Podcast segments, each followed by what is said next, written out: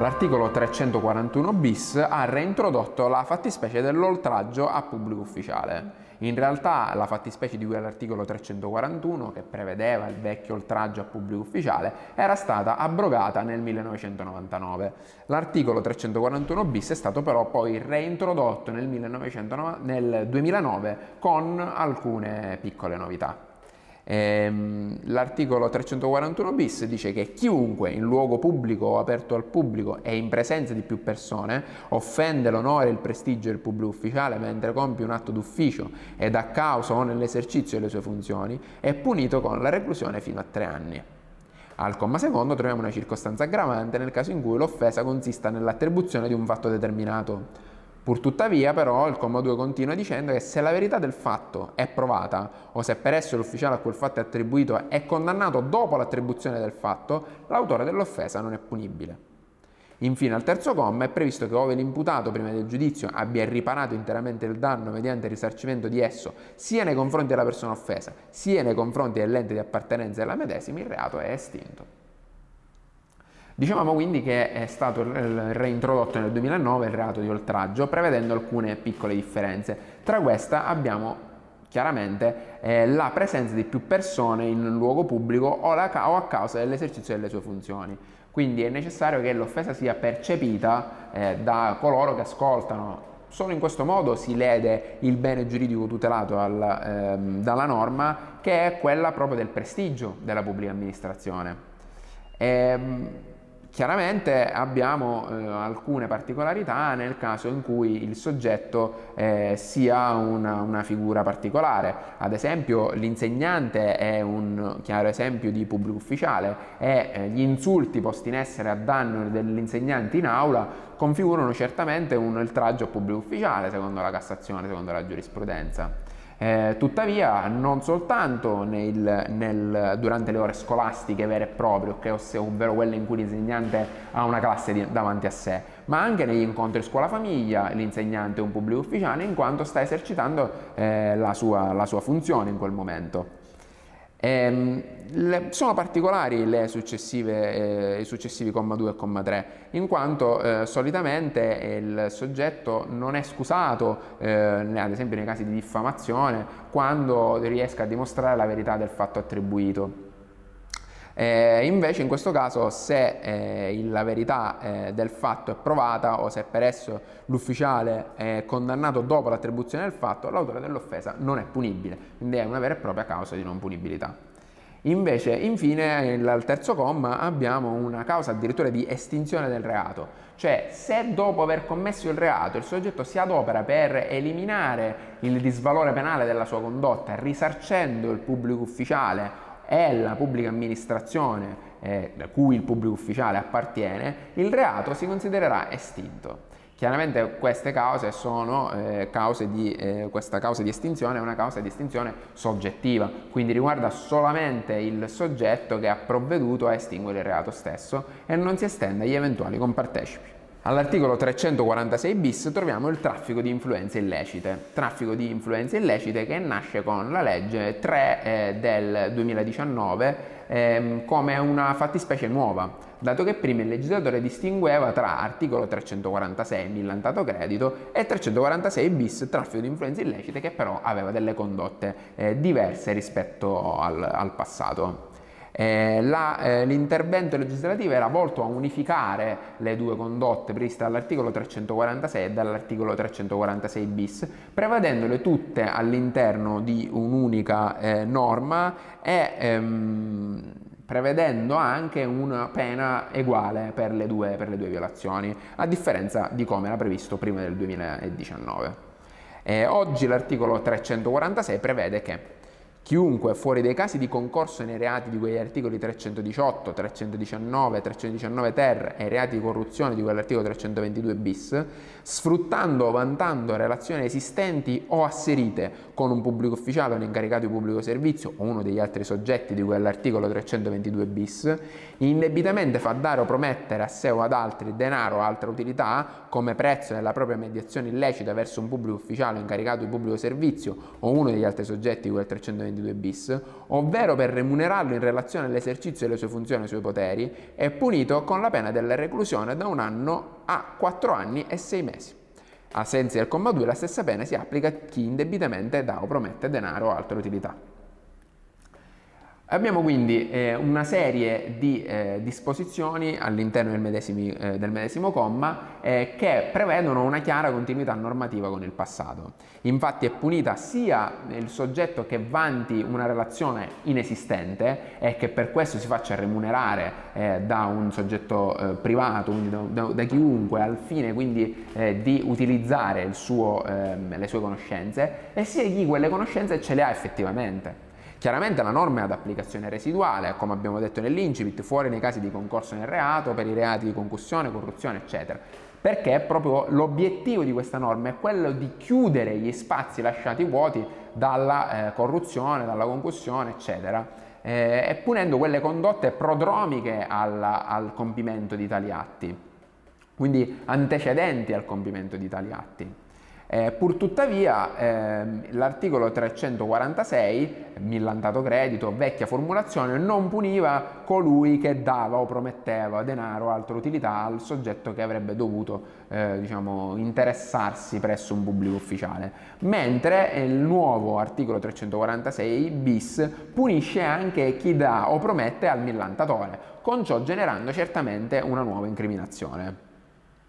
Il dolo della fattispecie è chiaramente eh, generico, eh, il tentativo è possibile, si pensi a un accordo che non venga raggiunto o che venga interrotto a causa di eh, fattori terzi eh, estranei alla volontà dei, dei, soggetti, come ad esempio l'intervento della polizia giudiziaria. È particolare eh, l'intervento recente della giurisprudenza in tema di traffico di influenze illecite e nei suoi rapporti con il vecchio millantato credito di cui al 346,2. La Cassazione infatti con sentenza 5221 del 2019 ha stabilito come non ci sia continuità normativa tra l'articolo 346,2 codice penale vecchia formulazione e il nuovo 346 bis. Il vecchio 346 al suo comma 2 diceva che la pena è della reclusione da 2 a 6 anni della multa da euro 516 euro 3000 se il colpevole riceve o fa dare o promettere a sé o ad altri denaro o altra utilità col pretesto di dover comprare il favore di un pubblico ufficiale o impiegato di doverlo remunerare. Ora, proprio attorno a questa parola pretesto eh, si basa la sentenza eh, del 2019. Secondo infatti la Cassazione, la mancata riproposizione del termine pretesto all'interno dell'articolo 346 bis, che pure punisce i soggetti che non hanno questa conoscenza, ma che non utilizzano la loro millantata conoscenza come pretesto per ricevere la dazione o la promessa della dazione. Quindi l'assenza di, questo, di la riproposizione di questo termine pre- pretesto costituisce l'impossibilità di estendere il 346 bis alle condotte di cui al 340, che prima erano punite con il 346,2. Eh, D'altronde ci dice la giurisprudenza, anche prima della novella normativa si riteneva che il 346,2 fosse una fattispecie autonoma di reato, dunque venisse punita a sé stante rispetto al millantato credito e che peraltro assorbisse la truffa eh, la condotta fraudolenta eh, che costituiva una vera e propria truffa nei confronti del, del soggetto eh, privato.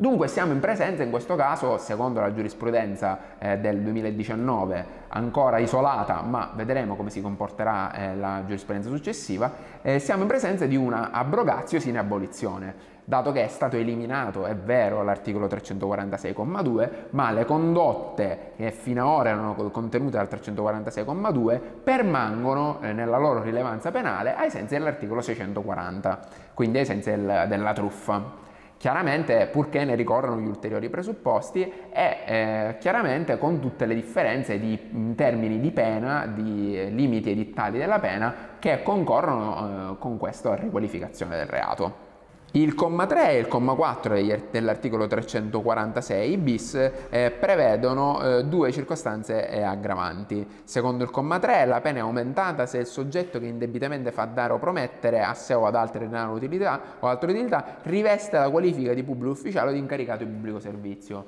Quindi la pena è aumentata qualora il soggetto che millanta queste conoscenze oppure che ce le abbia effettivamente eh, e le utilizzi diciamo, per ottenere la promessa o la dazione, eh, se è un pubblico ufficiale ehm, la condotta è ritenuta più grave dal nostro legislatore perché chiaramente ehm, è più credibile, possiamo dire, la sua, la sua richiesta. Il comma 4 invece dice che le pene sono altresì aumentate se i fatti sono commessi in relazione all'esercizio di attività giudiziarie o per remunerare il pubblico ufficiale o l'incaricato di pubblico servizio o uno degli altri soggetti con l'articolo 322 bis in relazione al compimento di un atto contrario ai doveri d'ufficio o d'omissione al ritardo di un atto nel suo ufficio. Quindi il legislatore ha ritenuto più gravi le condotte che si eh, esplicano nell'esercizio delle, delle attività giudiziarie. Chiaramente ricordiamoci che abbiamo una clausola di esclusione, quindi qualora si configuri la corruzione in atti d'ufficio o anche l'istigazione alla corruzione non potremo applicare il traffico di influenze illecite. E invece nel successivo comma quinto se abbiamo una circostanza eh, attenuante in base al quale se i fatti sono di particolare tenuità la pena è diminuita. Passando adesso all'articolo 348 abbiamo l'abusivo esercizio di una professione. L'articolo 348 al suo comma 1 prevede che chiunque abusivamente esercita una professione per la quale è richiesta una speciale abilitazione dello Stato è punito con la reclusione da 6 mesi a 3 anni e con la multa da euro 10.000 ad euro 50.000. Il comma secondo prevede una pena accessoria della pubblicazione della sentenza e la confisca delle cose che servirono o furono destinate a commettere il reato nel caso in cui il soggetto che ha commesso il reato eserciti regolarmente una professione o un'attività eh, la trasmissione della sentenza medesima al competente ordine albo registro ai fini dell'applicazione dell'interdizione dalla professione da 1 a 3 anni. Infine si applica una pena più grave da 1 a 5 anni e la multa da euro 15.000 a 75.000 nei confronti del professionista che ha determinato altri a commettere il reato di cui al primo comma, ovvero ha diretto l'attività delle persone eh, che sono concorse nel reato medesimo. In questo caso abbiamo un reato dovuto al fatto che la pubblica amministrazione garantisce eh, alla collettività che determinati soggetti che rivestono determinate eh, posizioni siano soggetti qualificati e esercita un controllo preventivo certificando tali professionisti mediante un'iscrizione all'albo. Si pensa al classico esempio del notaio o dell'avvocato o eh, altre figure qualificate come ad esempio il medico. Eh, chiaramente quindi il bene giuridico tutelato è, è, l'interesse della collettività a che determinati soggetti abbiano determinate qualifiche a fine di svolgere il loro compito. L'articolo 348 è chiaramente una norma penale in bianco, in quanto prevede che eh, ci sia un'ulteriore norma a cui l'ordinamento penale fa riferimento ai fini di chiarire i confini eh, della, dell'articolo 348 stesso. Infatti facciamo riferimento alle abilitazioni dello Stato e sono previste con una legge ulteriore, diciamo, è una professione eh, che è disciplinata al di fuori del codice penale. Eh, tuttavia, secondo la giurisprudenza, tale disposizione integra la norma penale, dunque l'ignoranza eh, di, anche della norma extrapenale non scusa ai sensi dell'articolo 5, dato che eh, si configura come una vera e propria ignoranza legis. E per quanto eh, attiene alla eh, configurabilità del reato, eh, abbiamo detto ehm, che eh, il bene giuridico tutelato è quello eh, sempre della pubblica amministrazione, del, buon, del suo buon andamento, del suo, dell'interesse che la pubblica amministrazione ha a che determinati soggetti abbiano determinate qualifiche. E proprio in base a questo è irrilevante che il soggetto il quale si eh, interfacci con il professionista sia a conoscenza o meno che eh, questo soggetto non abbia la specifica abilitazione richiesta. Quindi, anche qualora il privato si rivolga a un professionista pur sapendo che questo non è in possesso dell'abilitazione necessaria a svolgere il compito per il quale eh, lo ha incaricato, si potrà configurare il reato di abusivo esercizio della professione, proprio perché il bene giuridico tutelato è a monte, non è l'interesse del privato, ma è l'interesse della pubblica amministrazione. Sotto questo profilo è dunque indifferente se il soggetto che ehm, svolge la prestazione la compie a titolo oneroso, a titolo gratuito, professionalmente o per fare un favore a un amico. Non vi è alcun discrimine tra queste condotte, dato che comunque il soggetto sta violando quella disciplina. Il dolo è chiaramente un dolo generico, non abbiamo alcun fine specifico se non quello di esercitare abusivamente la professione previsto dalla norma. Particolare è, invece il terzo comma che abbiamo già letto, in quanto il professionista che ha determinato altri a commettere il reato di cui è il primo comma. Eh, chiaramente è una norma speciale rispetto all'articolo 112, eh, 2, eh, che è prevista in tema di concorso di persone e che è chiaramente una norma applicazione generale. Eh, ed è anche un'importante deroga al principio di pari responsabilità dei concorrenti. Cioè il nostro codice solitamente eh, sposa eh, il principio di pari responsabilità dei concorrenti per il quale ogni soggetto che abbia concorso nel reato fatto salva l'applicazione di circostanze attenuanti o aggravanti, risponde del medesimo reato e della medesima eh, pena, graduabile poi dal giudice a seconda del disvalore penale, quindi della, della propria condotta, all'interno dei, degli stessi limiti edittali. Invece il comma 3 prevede proprio una deroga a questo principio, in quanto ci dice che il professionista che ha determinato altri a commettere il reato di quel primo comma eh, o eh, ha diretto l'attività delle persone che sono concorse nel reato medesimo è punito con la pena da 1 a 5 anni, invece che con la pena della pena da 6 mesi a 3 anni prevista eh, per il primo comma. Si pensi ad esempio al dentista che si serba eh, dell'opera di un soggetto che non riveste la qualifica medica necessaria a operare, ad esempio eh, che convinca l'assistente alla poltrona a operare al suo posto un intervento eh, chirurgico eh, di tipo appunto dentistico. Chiaramente in questo caso è punito sia eh, l'induttore, il soggetto quindi il, il, dentista, il medico, il sanitario, che il soggetto indotto, ma la pena sarà differente perché sarà più grave nei confronti del soggetto che riveste quella posizione qualificata e che quindi è come se rivestisse una posizione di garanzia nei confronti del, dell'ordinamento giuspubblicistico all'articolo 353 troviamo la turbata libertà degli incanti. Eh, l'articolo eh, 353 eh, è ehm, detta che chiunque con violenza o minaccia o con doni, promesse, collusioni o con altri mezzi fraudolenti impedisce o turba la gara nei pubblici incanti o nelle licitazioni private per conto di pubbliche amministrazioni, ovvero ne allontana gli offerenti, è punito con la reclusione da 6 mesi a 5 anni e con la multa da euro 103 a euro 1032.